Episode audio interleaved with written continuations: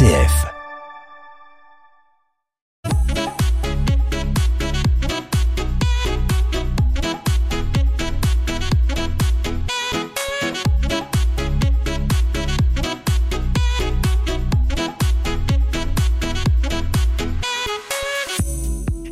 De ce Culture Mag, des fouilles et de grandes découvertes. Ça se passe à Douai en Anjou. Rencontre dans ce magazine avec le responsable du patrimoine. Il nous dira tout sur l'avancée des fouilles de cette cité. Euh, tout cela, vous l'entendrez. Bien sûr, une histoire très riche. Une artiste peintre sera également notre invitée. Il s'agit d'Anne Vildet. Elle met ses talents au service de portraits, mais aussi au service de la foi. Euh, rencontre dans cette émission. Et nous commençons avec d'autres œuvres culturelles, de la mosaïque cette fois. Cécile Adrien a poussé pour nous les portes du musée des Beaux-Arts d'Angers pour découvrir un fragment de mosaïque bien particulier. Bonjour Cécile Adrien. Bonjour Marie. Au fil des semaines, je vous propose de redécouvrir le musée des Beaux-Arts d'Angers au travers de six œuvres. Six œuvres qui nous font revivre l'histoire ou qui ont une histoire à raconter. Et c'est Anne directrice des musées de la ville d'Angers, qui nous accompagne. Quand vous entrez dans le musée des beaux-arts, tout de suite à gauche après l'accueil, commence le parcours Histoire d'Angers. Et tout de suite, immédiatement, vous vous trouvez en face d'un grand tapis de mosaïque dans les tons blanc, beige, ocre rouge et noir. Et on plonge alors dans l'Antiquité, quand Angers s'appelait Julius Magnus. On écoute Anéno. Donc on a devant nous un fragment euh, de mosaïque, un vestige archéologique. Euh, c'est un fragment qui a été euh, restauré. On voit le décor, donc on voit un angle, un décor de rinceaux, de palmettes, un décor géométrique. Au niveau de la technique, c'est une, juxtaposition de petites tesselles, de petits, petits cubes. Avant la restauration, on pensait que c'était simplement un décor en noir et blanc, et la restauration a montré qu'on utilisait pour créer des effets d'ombre des tesselles de couleurs différentes, en ocre et en rouge, et on retrouve les quatre couleurs qui étaient utilisées dans l'Antiquité et qui étaient plutôt d'origine minérale des couleurs d'origine minérale qu'on retrouve également euh, sur les céramiques, qu'on retrouve dans un certain nombre de décors. Les couleurs que l'on connaît nous désormais, c'est-à-dire le bleu, le vert, le violet, sont des couleurs euh, qui sont utilisées soit d'une manière minérale, soit ce qu'on appelle avec des plantes tinctoriales, et ça va être utilisé plus tardivement. Pourquoi que des couleurs naturelles? En fait, il y avait un côté très pratique. Hein. Si on pense également aux, euh, aux peintures murales qu'il peut y avoir dans les grottes préhistoriques, les, au départ, les artisans, les artistes utilisaient les matériaux qui étaient à leur disposition. Puisque pour avoir d'autres couleurs, ça nécessite une transformation plus importante. Si on pense par, exemple pour les tableaux de la Renaissance, fin Moyen Âge, début Renaissance, le fameux bleu euh, du, du, manteau bleu de la Vierge, c'est du lapis à base de lapis lazuli. Le lapis lazuli est une pierre semi-précieuse qu'il faut broyer pour pouvoir en faire un, pour en faire un pigment pour pouvoir après diluer.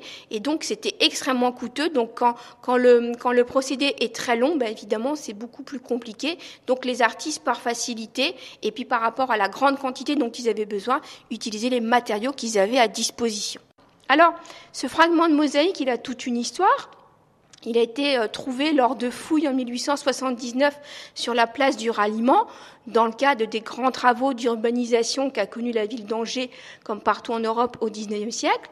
Et ça montre finalement comment, à l'époque romaine, entre 20 et 40 après Jésus-Christ, eh ben, Angers, Julius Magnus à l'époque, était complètement sous l'influence romaine, euh, sur l'influence de la civilisation euh, gallo-romaine, puisqu'on avait euh, des théâtres, des forums qui étaient créés et des demeures commençaient également à, avoir un décor qui s'inspirait de ce qu'il pouvait y avoir à Rome.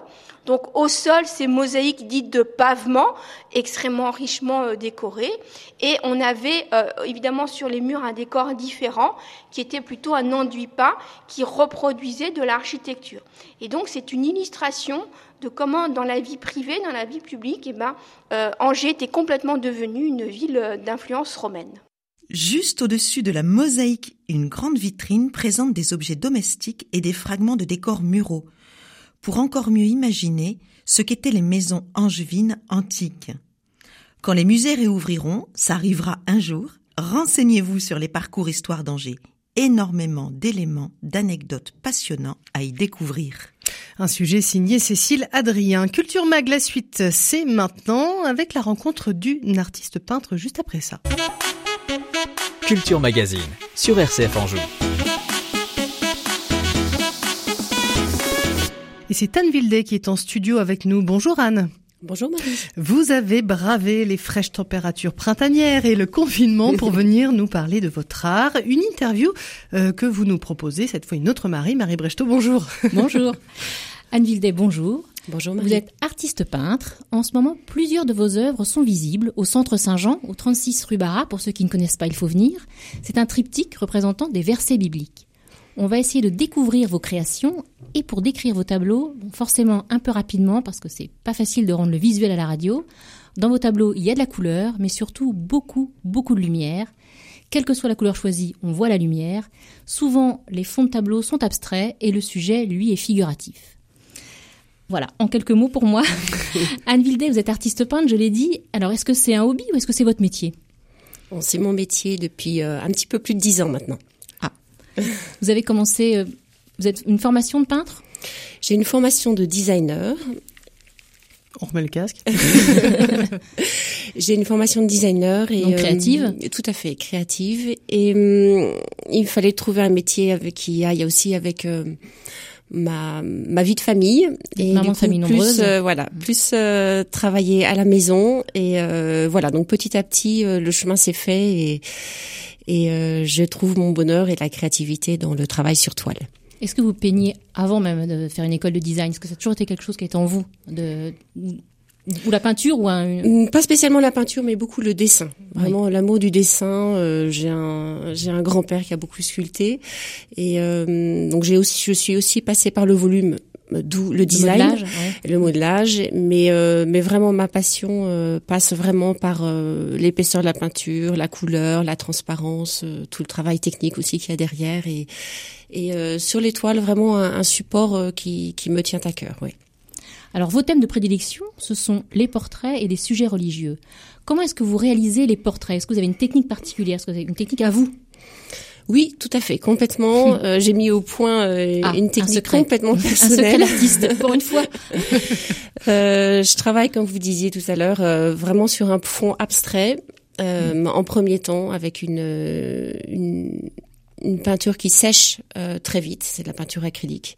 Et par-dessus, je viens travailler avec de l'huile qui me permet de reprendre, euh, surtout au niveau du- d'un portrait où il y a beaucoup de travail à faire et un, un moindre petit coup de pinceau mis de, de travers change toute la physionomie du, du, du personnage représenté, du visage représenté.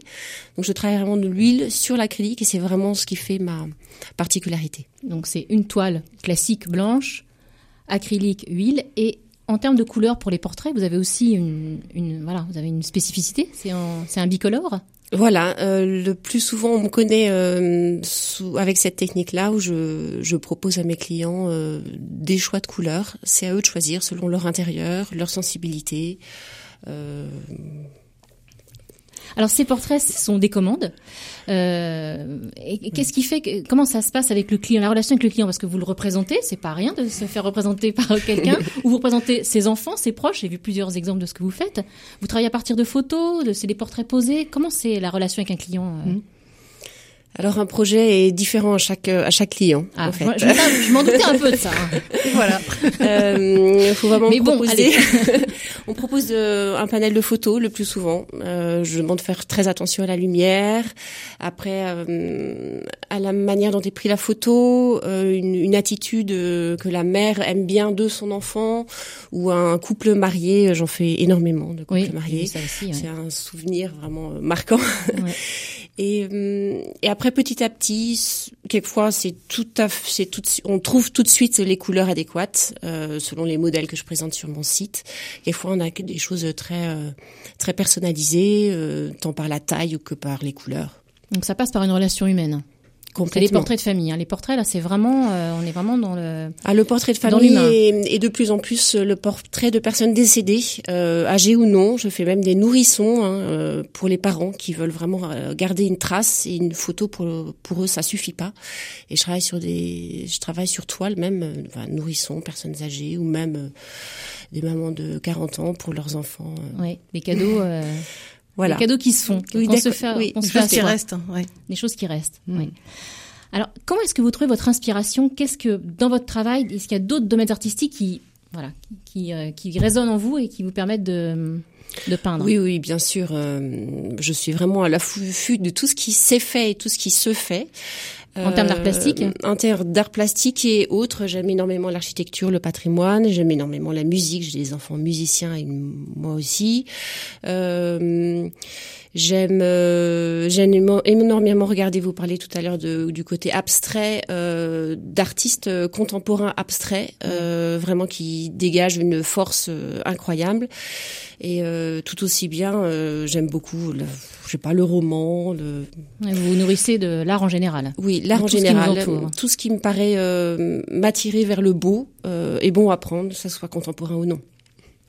Un autre de vos sujets de prédilection, ce sont les sujets religieux, des illustrations bibliques de versets, des portraits de saints. Est-ce que vous pouvez nous parler de cette partie de votre travail? Est-ce que c'est des commandes aussi, ça? Il y a deux phases. La partie commande, oui, euh, pour les fêtes de la foi mmh. chrétienne. Euh, mais pas que chrétienne d'ailleurs, il y a les autres euh, religions chrétiennes, pas, pas que catholiques, pardon. euh, ça passe par des petits formats le plus souvent, c'est mes premiers prix. Également aussi, il y a cet aspect-là qui c'est important, ne pas négliger. Et euh, et comme par ailleurs je fais des portraits, euh, j'aime beaucoup mettre euh, mon art au service des portraits des saints et j'y vais de plus en plus. Oui, c'est ce qu'on voit là au euh, centre Barra, c'est vraiment magnifique. Hein. Voilà, des, des petits, des plus grands formats, formats pour pour des églises ou enfin bon. Après, chaque projet est différent. Anne Vildet, vous êtes catholique. Est-ce qu'on peut dire qu'une des dimensions de votre travail, c'est transmettre la foi? Oui, c'est la dimension principale en tout cas euh, que je mets au centre euh, de mon travail. Est-ce que vous avez un projet rêvé, une œuvre que vous aimeriez réaliser? C'est peut-être un peu secret, mais est-ce qu'on peut en parler un petit peu? Euh, moi, j'aime énormément tous les, très très grands formats. oui, j'ai deux petits secrets. Ah. Est-ce qu'il y en a au moins un où on peut? de petits secrets. Euh, je disais tout à l'heure, j'aimais travailler sur toile, mais euh, j'aime aussi travailler sur euh, les murs, donc les fresques. Mm. Et peut-être qu'un jour, les choses vont, vont se concrétiser, voilà, dans, dans un lieu certainement que j'apprécierais. Alors une question plus concrète parce qu'on voit que c'est votre métier, vous, vous, gagnez votre vie avec votre votre métier. Est-ce que c'est dur de percer dans votre domaine? Comment vous voilà Est-ce que ça ça marche?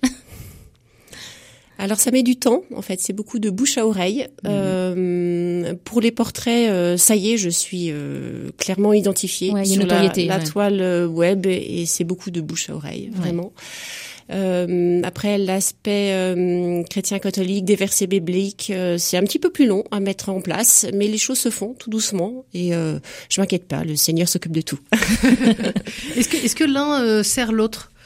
Voilà, de, de, savoir que vous faites aussi des peintures chrétiennes euh, va peut-être toucher un public catholique. Euh. Euh, c'est le but. Hein. Sur mon sur mon site, je présente euh, aussi bien des, des versets bibliques que des portraits. J'ai ces deux aspects-là présents sur mon site et et quel que soit le, le client que j'ai au téléphone ou des visus, ça, ça me permet aussi de montrer ce que je fais par ailleurs et de parler de ma foi, même si au départ c'est pas du tout un un projet euh, chrétien, mais ça peut être euh, pour euh, un cabinet médical. J'ai aussi d'autres projets à côté, mm. voilà, qui, qui, sont un petit peu plus en sourdine, mais qui permet de toucher un public vraiment large. Merci Anne Vildet. On peut retrouver votre travail et vous contacter sur votre site avbleuetor.com. Vous êtes aussi présente sur Instagram, hashtag avbleueor, et sur Facebook, Anneville des Peintures. Merci beaucoup, merci d'être venu. Euh, donc, je rappelle, un des grandes œuvres à découvrir en ce moment euh, dans les couloirs. Alors, les couloirs sont un petit peu vides, il hein, faut l'avouer, du centre diocésain Saint-Jean à Angers, mais ça tombe bien, au moins, les gestes barrières seront bien respectés pour admirer euh, votre travail, Anne Vildé, et puis aussi, voilà, aller déambuler un petit peu au centre Saint-Jean, aller à la librairie Biblos et voir toutes ces peintures. Un petit petit détour en musique à présent avant de retrouver le responsable du patrimoine de Douai en Anjou. Il sera question d'histoire, de fouilles et de monuments. Avant cela, une version toute douce d'un tube plutôt house des années 2000. C'était euh, euh, Super Funk et leur titre Lucky Star sur RCF Anjou.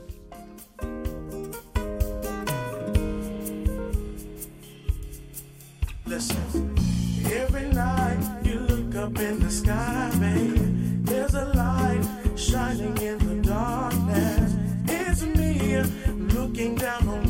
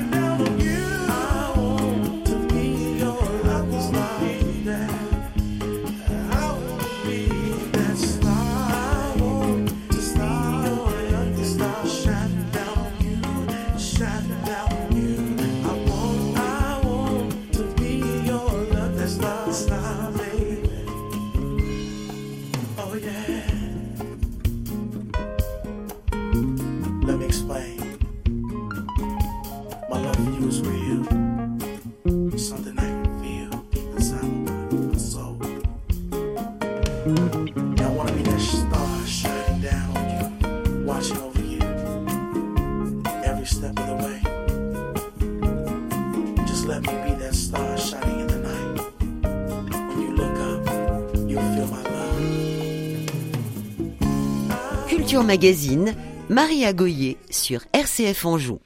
C'est la suite à la fin de notre magazine culturel. On part à présent en direction de Douai en Anjou. Une petite balade historique. C'est Bénédicte Bosson qui nous la propose. La cité de Douai en Anjou est très ancienne. J'en veux pour preuve les différentes découvertes archéologiques faites sur son territoire.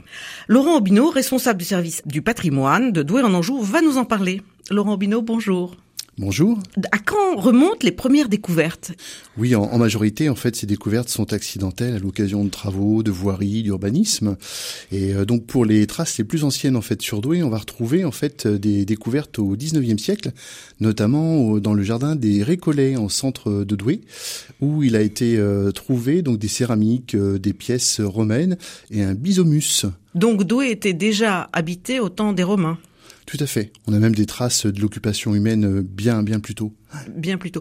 Et, et, alors ça, ce sont des fouilles qui sont tout à fait accidentelles. Il y en a d'autres qui ont été faites dans le même cadre depuis le 19e siècle? Alors oui, on a eu également, euh, dans les années 30, lors de la construction du théâtre de Douai, euh, on a découvert un superbe baptistère euh, qui daterait du 6e siècle selon les personnes qui ont pu faire ces, ces, ces fouilles, et également les vestiges d'une des premières églises de Douai, donc à proximité des, des fontaines de Douai à proximité des fontaines. Les fontaines sont, sont où?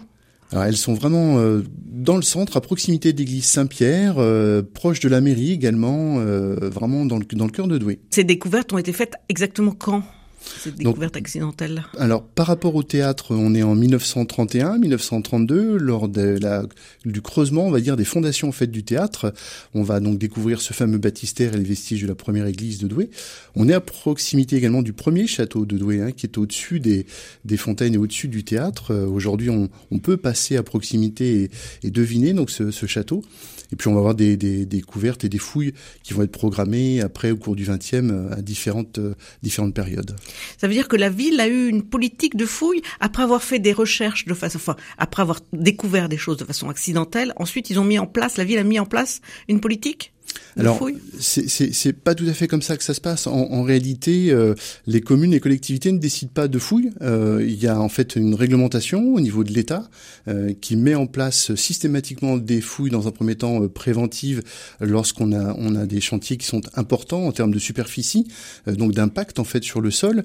Et lors de ces sondages, si on découvre en fait des choses justement intéressantes, là il va y avoir une programmation de fouilles plus longue qui peuvent être de six mois, un an, deux ans, avec vraiment là une, une équipe et euh, où l'objectif est vraiment de découvrir quelque chose et puis d'essayer de le, le, comprendre.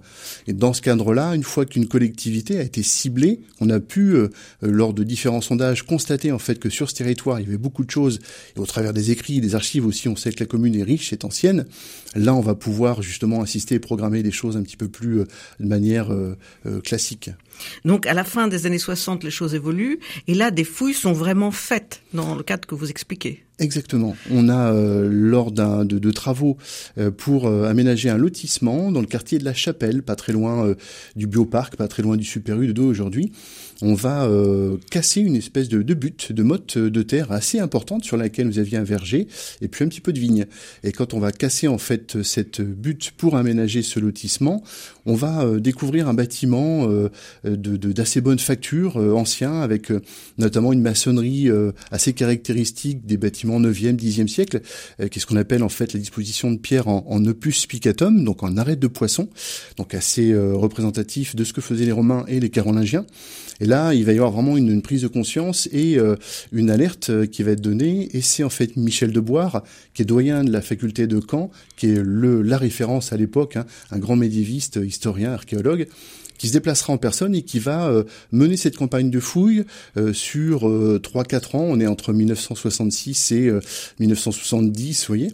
Et lors de ces fouilles, on va découvrir ce qu'on va appeler plus tard la Hola carolingienne de Douai. Alors qu'est-ce que c'est que cette Hola?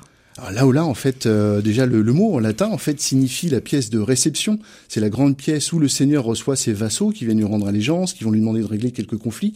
Et donc cette euh, pièce, dans un premier temps, euh, Michel Deboire, en fait, notre archéologue, imagine en fait que c'est le palais euh, d'un prince, le palais d'un roi, le palais de Louis le Pieux.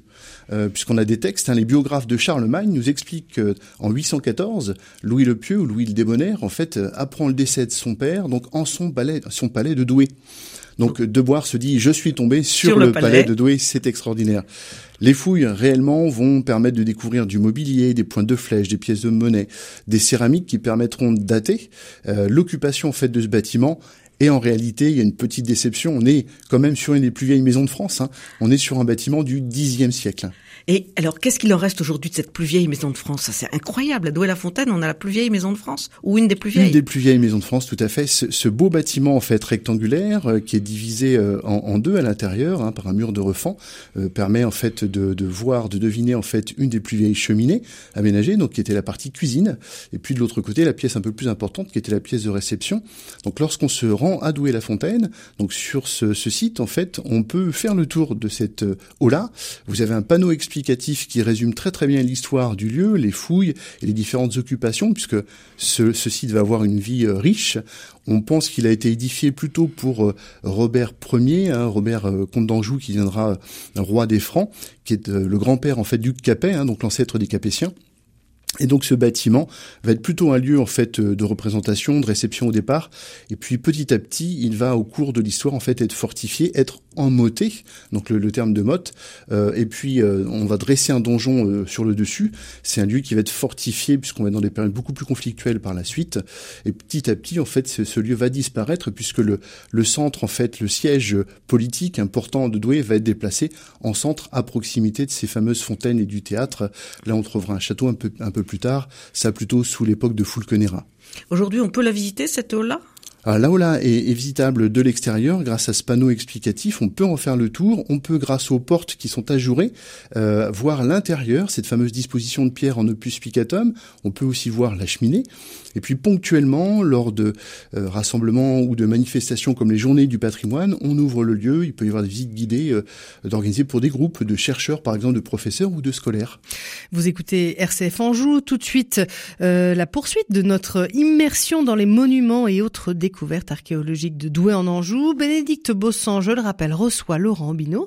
C'est le responsable du patrimoine de Douai. Zoom à présent sur la seigneurie. Euh, Donc là, on se situe plutôt au début des années euh, 1990. On découvrira en fait euh, de, de- de grandes grandes carrières dans lesquelles vont être euh, ressorties des cuves trapézoïdales, des cuves de pierre, des espèces de d'auges un peu. On ne sait pas trop ce que c'est. Et en fait, là, c'est Michel Cousin qui travaille pour le département de Maine-et-Loire à l'époque qui va euh, piloter cette campagne de fouilles et pouvoir fouiller à peu près sur un hectare et demi euh, un espace souterrain euh, vraiment important dans lequel on va estimer euh, qu'à peu près 25 000 sarcophages ont été fabriqués. Et donc là, on se situe entre le 5e et le 9e siècle. Donc c'est une carrière, une des rares carrières en Europe qui a été trouvée, euh, carrière donc de, de sarcophages. hein, En fait, ces auges, en réalité, sont des sarcophages, c'est ça tout à fait. Ce qu'on a pu en fait euh, euh, prendre parce qu'on ne connaissait pas en fait ce, ce, ce mobilier-là euh, pour des auges ou des grandes euh, cuves euh, de pierre, en fait, c'est avéré euh, correspondre en fait à des sarcophages euh, qui vont être extraits en grande quantité, de manière en plus assez euh, particulière avec les moyens qu'on époque hein, de, de, l'époque. On imagine euh, très modeste hein, au 5e, 6e, 7e siècle. Puis surtout ces sarcophages, on parle presque d'industrie, ce qui est euh, fou Incroyable, pour l'époque, ouais. incroyable pour l'époque, puisque la quantité de sarcophages extraits est importante et ils vont être acheminés dans tout l'ouest de la France. L'archéologue nous dit même qu'on en retrouve à Basse, au, sud de l'Angleterre. Là, vous avez des célèbres termes romains. On enterrait les gens dans ces, dans ces sarcophages en pierre, c'est ça? Voilà. Et c'était une pierre spéciale? Alors voilà, le, le- le sarcophage de Douai est très coté à l'époque, très bonne réputation, euh, puisqu'en fait il est poreux, donc euh, il va permettre en fait d'absorber les humeurs et donc de conserver le, le corps beaucoup plus longtemps. Et euh, donc on pourra l'acheminer grâce à des voies, à la voie romaine, hein, Angers-Poitiers qui, qui existait, qui permettra aussi de regagner les bords de Loire, donc des voies pavées, euh, circulables.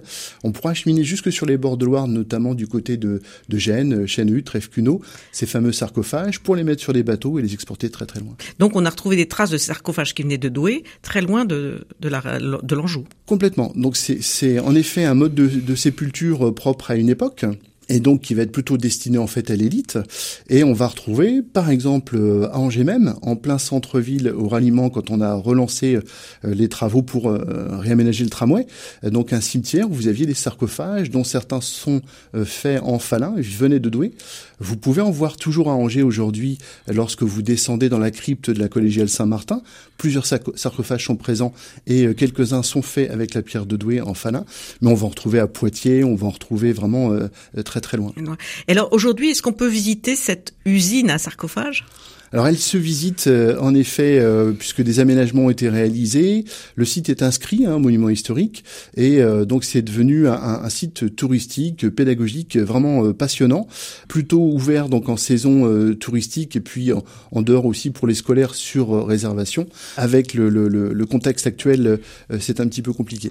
Et aujourd'hui encore, vous avez des chantiers?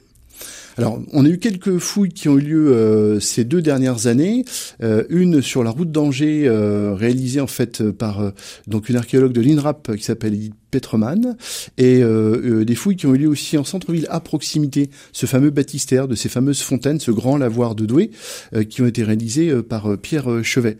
là, on a quelques découvertes, mais il est un petit peu tôt pour en, parler, puisque évidemment, il y a la propriété intellectuelle de ces archéologues, il y a aussi donc il faut attendre un temps de, euh, de digestion, on va dire un petit peu, et puis de restitution en fait, puisque une fois qu'on a fouillé, on a trouvé du mobilier, ça part en laboratoire, c'est mhm. analysé pour en savoir un peu plus, mais on est dans le, on va dans le bon sens puisque d'un côté, on pense qu'on a vraiment des traces d'une occupation vraiment humaine importante euh, et très tôt, hein, dès le néolithique, 3000 avant euh, notre ère.